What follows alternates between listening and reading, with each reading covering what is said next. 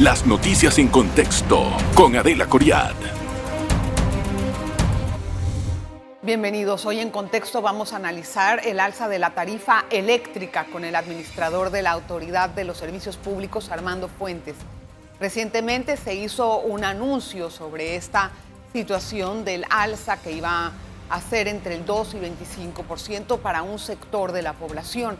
Vamos a analizar cuál es la situación, cuál es la justificación que dan en la ACE para poder hacer el alza y también los desafíos en materia energética, de igual manera el servicio, la calidad y los reclamos. Todo esto con nuestro invitado. Gracias, don Armando. Bienvenido. Gracias por estar en contexto. Eh, bueno, empezaría tal vez por preguntarle cuál es la justificación que brinda la ACE para poder hacer este alza. Gracias a usted, Adelita, por esta entrevista. Mire, eh, yo creo que lo primero que hay que hacer, que ha sido una de mis preocupaciones, es tratar de dar a conocer a la opinión pública cómo funciona el mercado eléctrico, porque realmente eh, siento que es desconocido por gran parte de la población. En primer lugar, nosotros debemos aclarar que hay un sector de generación de energía hay un sector de transmisión de energía que lleva adelante TESA y un sector de distribución y comercialización que llevan adelante las empresas distribuidoras, que en este caso son ENSA y el grupo EDEMET y EDECHI.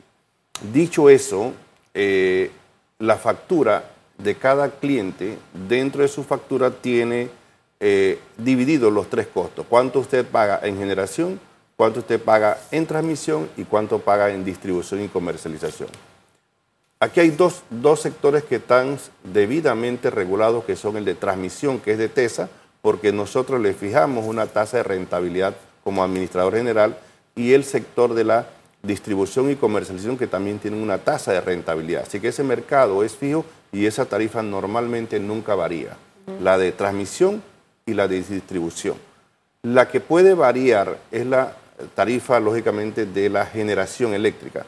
Y entonces aquí entonces se comienza pues a justificar o a ver, eh, yo dijera que a analizar por qué pudiera producirse un alza de la tarifa eléctrica.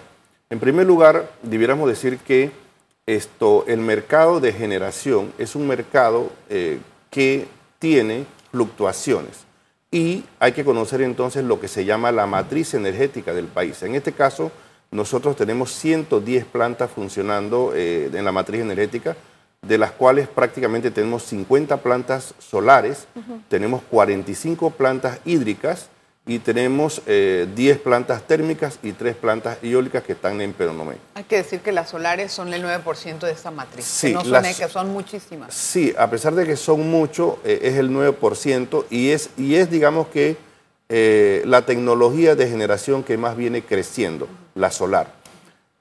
Panamá ha ido reemplazando su energía térmica por, por energías renovables. Sin embargo, eh, Panamá, que es un país rico en generación hídrica, que es la energía más barata, cuando hay épocas de sequía, como, como es el cosa, esa generación hídrica baja.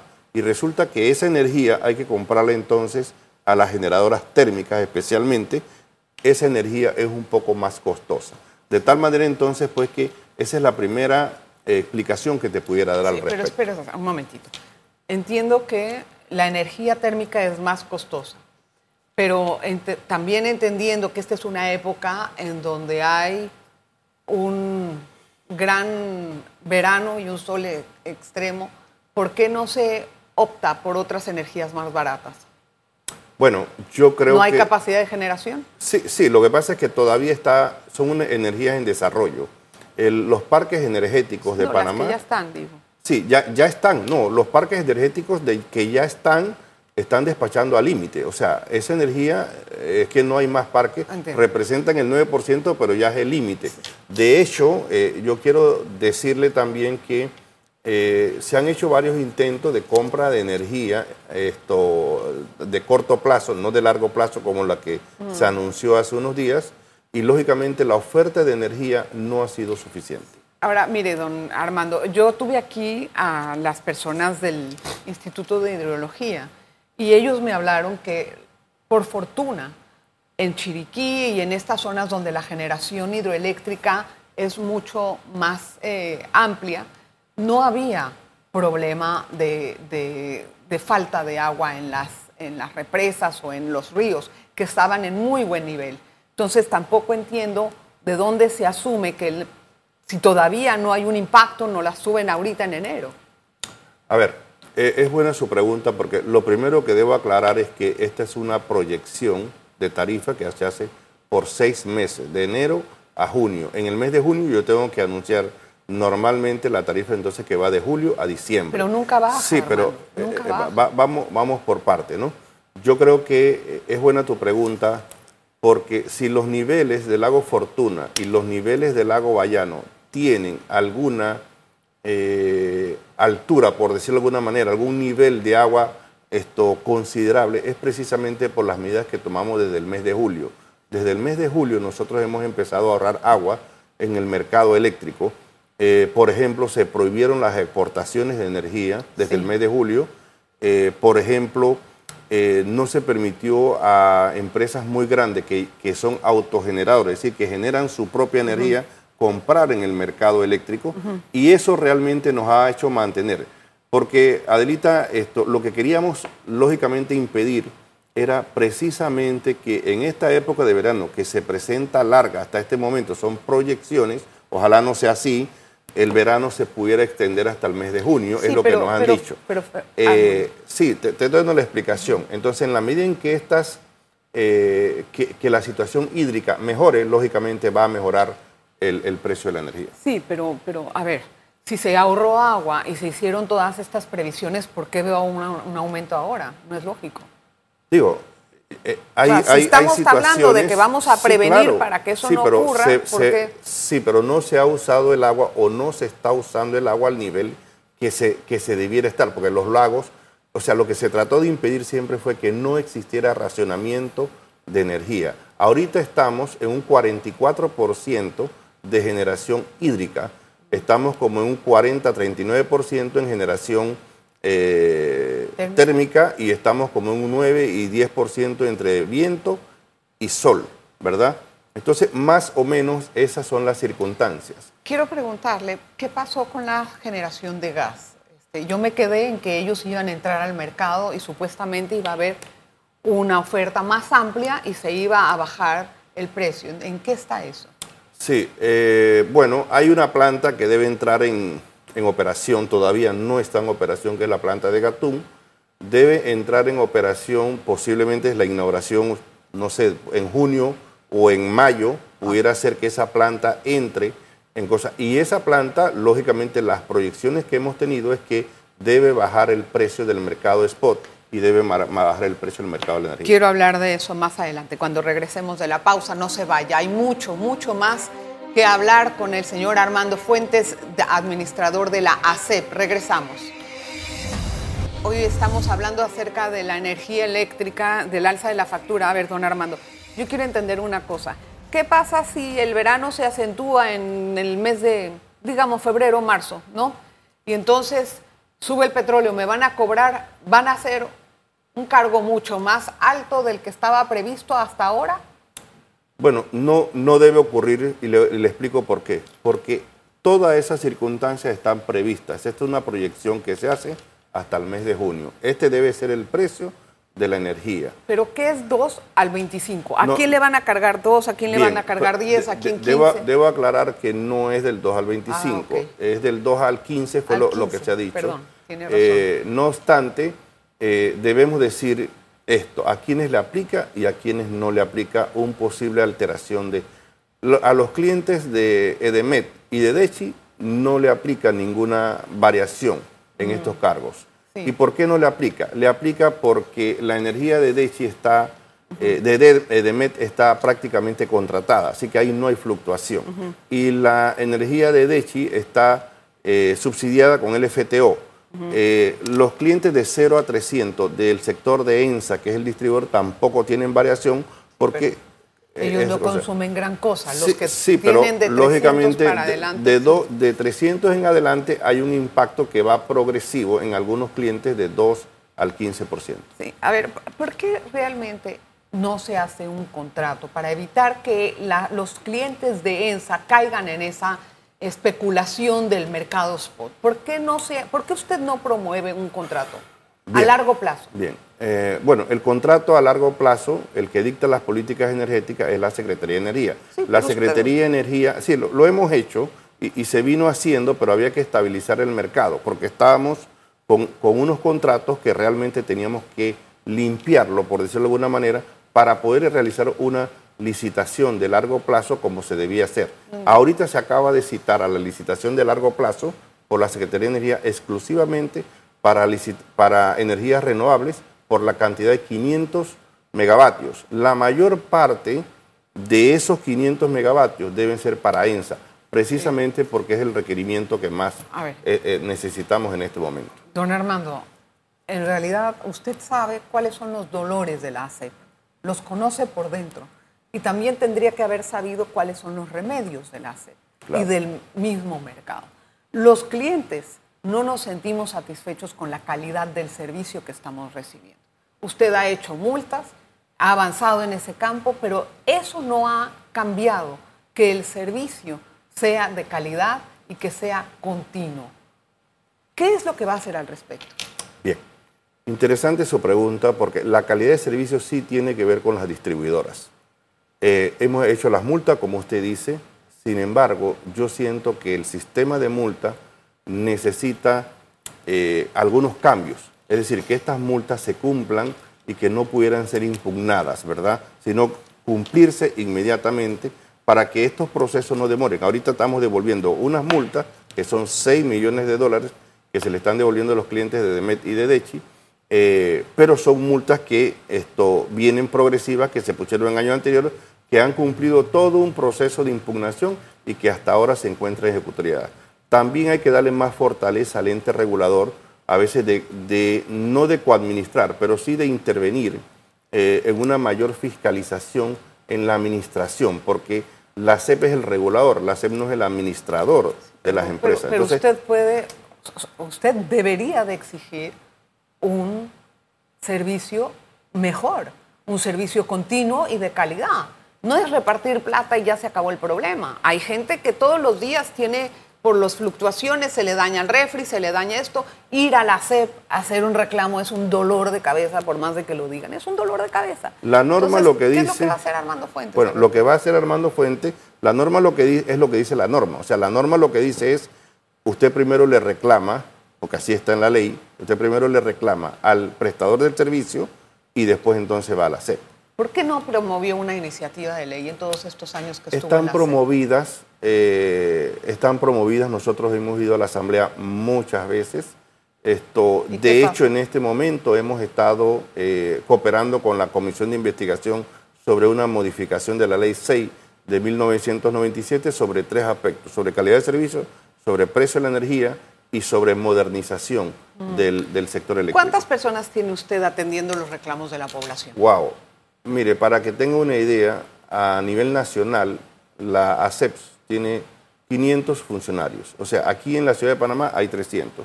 Pero además de eso hay que tener la dirección de electricidad, la dirección de agua potable, la dirección de telecomunicaciones, la dirección de radio y televisión. O sea, hay una gran cantidad de personal, es muy técnico. De tal manera que nosotros pudiéramos decir que tenemos como 70 personas eh, aquí en Ciudad de Panamá que se dedican exclusivamente a atender reclamos. Hemos atendido cerca de... servicio eléctrico cuántas? 8 mil reclamos aproximadamente. Sí, pero ¿cuántas personas atienden esos 8 mil reclamos? Eh, el 85 o el 90%, es decir, mínimo 60 o 70 funcionarios están dedicados a atender reclamos del servicio eléctrico exclusivamente. ¿En cuánto tiempo atienden un reclamo?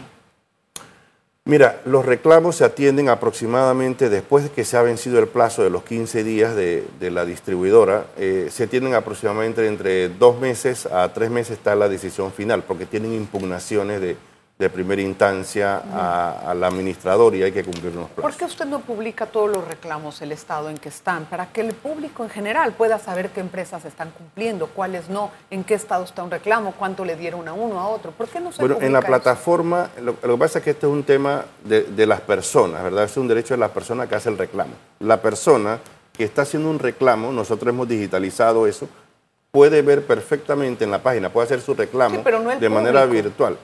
Eh, el público en general tiene derecho de saber eso. Esto es algo eh, público.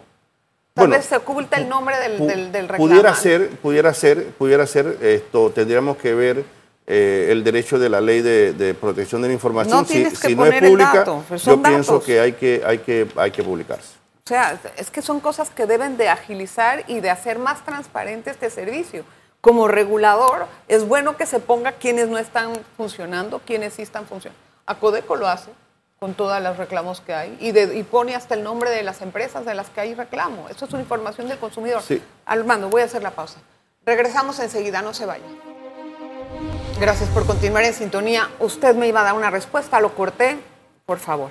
Sí, eh, te quería decir lógicamente que la Dirección Nacional de Atención al Usuario, que es otra de las direcciones, es la que se encarga lógicamente de atender todas estas cuestiones. Vamos a considerar tu recomendación porque eh, es tantas cosas que regula la SEP que pudiéramos entonces dar detalles sobre eh, lo que se puede publicar en ese aspecto. Pero prácticamente la página de ASEP es una página que se busca mucha información que está pública. Hay muchas personas que tienen mucho conocimiento del tema de energía y no están entendiendo la justificación que está brindando ASEP con respecto al aumento. Primero que todo porque también dejamos de exportar la energía y por todas las cosas que usted nos acaba de decir. Eh, y realmente tenemos una situación los usuarios en que nos sentimos muchas veces indefensos y es un dolor de cabeza, como le digo, poner el reclamo. De repente, con los mismos aparatos, nos sube el consumo, digamos, de tanto a tanto, no tenemos una explicación clara, hay que ir, poner reclamos. Es decir, no vemos que la CEP, la percepción es que la CEP no está defendiendo realmente al usuario. ¿Qué tendría que decir usted como administrador? Bueno, lo primero que debo corregir es que eh, efectivamente la percepción es que la CEP es la que ha subido el coste de la energía. Y realmente, esto, según lo explicado en esta entrevista, usted puede observar que la SEP no es que sube el coste de la energía. ¿Pero lo acepta o no? ¿Ustedes lo rechazan aprobamos, o lo aprueban? Aprobamos si se cumple la ley, si vemos los precios del mercado, si, si, el, pero el precio del mercado de generación no lo establece la SEP. Este es un mercado 90% privado.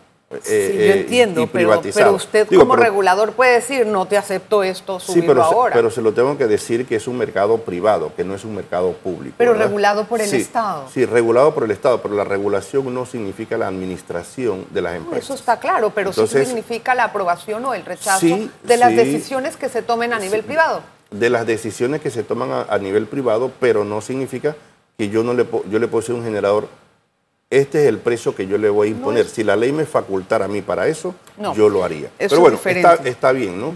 yo, creo eh, que, que, es bueno que esto se sepa, sin embargo, esto, pues continuaremos aquí. Eh, otra pregunta. Eh, ¿Cuál es la opción para las personas que viven en un departamento, tomando en cuenta que quienes están en una casa pueden poner paneles solares para poder abaratar el costo? Y los que están en departamento que viven ahí se quedan enganchados con lo que tienen. No tenemos opción. Por más de que bajamos el consumo, tenemos, cambiamos las luces y eso, no hay un impacto real. Sí, es una interesante pregunta la que usted, usted me hace sobre el tema de los paneles solares residenciales. Eso está, eh, eso se llama una modernización. Recientemente nos hemos reunido con la Cámara Solar Panameña tratando de impulsar esto, lo que sería la instalación de paneles. La situación con los departamentos, como usted me dice que sufren, es difícil, lógicamente, porque esto requiere eh, de algún patio, requiere de, alguna, de algún techo que se puedan imponer, poner estos paneles solares para el autoconsumo y pudieran, pudiéramos intentar quizás ver si la legislación lo que permite es tener un parque eh, solar contiguo que pudiera servirle a los edificios, ¿verdad? Que sean como una comunidad energética es lo que se ha proyectado a nivel internacional. no, se ha hecho ni siquiera un, análisis de eso para poder ampliar la regulación, la, legislación en eso. O sea, simplemente olvidados. ¿Qué me garantiza a mí como consumidora? Que ese ahorro que se están haciendo las eh, distribuidoras en este momento con los paneles solares no me lo vayan a cargar a mí después porque quieren compensar sus finanzas. Así, hasta, hasta ese momento puede llegar a pensar un usuario. Creo que son aspectos que hay que aclarar. Sí se han estado haciendo los estudios. Eh, la instalación de paneles solares ha venido creciendo mucho eh, en los últimos tres años, por decirlo de alguna manera, porque ha habido financiamientos. Esto tiene un costo para el que instala, el Banco Nacional está financiando y, los paneles también han bajado de costo. Yo creo que ha venido impulsándose, creo que es una industria en crecimiento y eso es lo que estamos previendo para que la gente eh, pudiera tener más autoconsumo. No, no responde la pregunta. ¿Qué garantía tengo yo como usuaria de que ese ahorro que se, que se están haciendo los usuarios después no sea cargado a otros que no tienen esa garantía Ah, de paneles porque la empresa no quiere perder? Eso es una buenísima pregunta. Precisamente es el tema que estamos tratando de ver, de que no haya subsidios cruzados, ¿verdad? Que el que no tiene paneles, que es lo- la preocupación, no se ve afectado por el que sí tiene panel. Entonces, el que tiene panel sí tiene un ahorro y va a recuperar su inversión en, en un plazo de años Claro. y después, lógicamente, con base al periodo de la, de la vida útil del panel solar, él se va a ver beneficiado a largo plazo. Pero, como usted bien dice, esto, la SEP tiene que garantizar, y lo estamos tratando de garantizar, de que ese costo no se traslade a otros, ¿Cómo a otros eso? a través de la regulación esto, que estamos conversando con la Cámara Solar Panameña. ¿Es, es ético o está bien o no, es, eh, no, le, no le hace ruido que las mismas empresas que distribuyen ahora están vendiendo paneles solares? Sí, eh, Eso, dentro, no es, de eso la, no es meterse en el mercado de dentro otra... de las modificaciones de las leyes, eh, ese es uno de los aspectos de impedir que estas empresas se, se dediquen a eso. Ahora, nosotros hemos tratado de limitar que estas empresas estén eh, in- invadiendo el campo del autoconsumo. ¿Cómo están limitando? Porque eso está ocurriendo ahora. Bueno, hay, hay quejas, lógicamente, de que alguna de las empresas se dedica a eso. Eh, sin embargo, realmente el, el- la- el porcentaje que nosotros hemos visto es No muy es porque mínimo. sea un porcentaje mínimo, don Armando, eso va a crecer. Usted Bueno, si no se- lo limita ahora, Pero no lo va a limitar está, nunca. está dentro de las limitaciones que se han presentado en el proyecto a la Asamblea Legislativa. Otra pregunta, ¿a qué se debió el apagón de, de diciembre? Ya tienen un veredicto, un análisis A ver, esto es, es también interesante esta pregunta. El apagón del día 24 no es un apagón eh, ocasionado en el campo de la distribución, sino en el campo de la transmisión, es decir, en ETESA.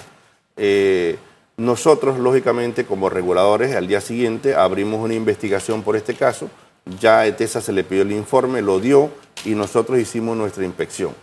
Están en periodo de unas prácticas de pruebas periciales que se tienen que definir y prontamente ese caso tiene que ser resuelto. Lo que pasa es que los procesos tienen que cumplir el debido Sí, ¿Cuál trámite. es la hipótesis que usted tiene con respecto Bueno, la a eso? hipótesis, lógicamente, que, que se va, eh, que es un hecho público y notorio prácticamente, es que realmente hubo una falla en el, en el banco de capacitores de la de TESA. ¿Causada por qué? Eh, los daños los va a, a decir, las consecuencias del banco de capacitores lo va a decir el, el Lo que peritaje pasa es que hay una duda acerca del gran mantenimiento que le pueden dar a estas. Puede a- ser todos falta de mantenimiento. Pues, Entonces ahí es donde está el regulador, Por ¿no? supuesto. Que tiene que exigirlo. No, nosotros lo tenemos que sancionar, ¿verdad? El que administra ETESA es el administrador de ETESA. ETESA tiene que cumplir eh, el mantenimiento y si no lo hace, nosotros tenemos que sancionarlo. Si a alguien se le dañó un aparato en ese apagón, ¿a quién acude? Ah, es excelente pregunta. A la distribuidora, de hecho, ya han existido muchas personas que han ido a reclamar los daños por los aparatos en ambas distribuidoras y las distribuidoras están reconociendo, las distribuidoras tienen que pagarle y después ya van a tener Pero que la repetir en distribuidora. ¿por qué va a reconocer si tal vez no tiene la culpa? Eh, el, el mercado funciona porque realmente el cliente eh, es de la distribuidora. Entonces el cliente tiene que reclamarle a la distribuidora, la distribuidora debe pagar el daño. Ya y- está y reconocido después- que fue un error de las distribuidoras, no, de las no, no, transmisoras. Entonces, no, no, ¿por qué no, la no, no. distribuidora Escúcheme, el- la distribuidora paga porque la distribuidora es la que tiene que reconocerle los daños a los clientes, es la que tiene la relación con los clientes. Sin embargo, lo que le quiero decir a usted es que la distribuidora, una vez paga esos daños, eh, con base a la que nosotros decidamos como regulador, va a recuperar ese dinero de parte de ETESA, porque ella la- el, el daño lo causó ETESA. O sea, que ya tienen cuadrado que el daño fue de TESA, como me dice. Bueno, lo- No, bueno, no lo puedo diciendo. decir, Ah. no lo puedo decir porque esto es un proceso, yo soy Ah, el regulador y debo mantener el Bueno, principio de imparcialidad. Ya, ya, ya, ya. Ok, es una hipótesis. Sí. Vamos a dejarlo de esa manera, así no se meten problemas. Pero en realidad es lo que me está diciendo. Gracias, don Armando Fuentes, por estar con nosotros. Gracias a usted también por la atención. Nos vemos la próxima. Las noticias en contexto con Adela Coriad.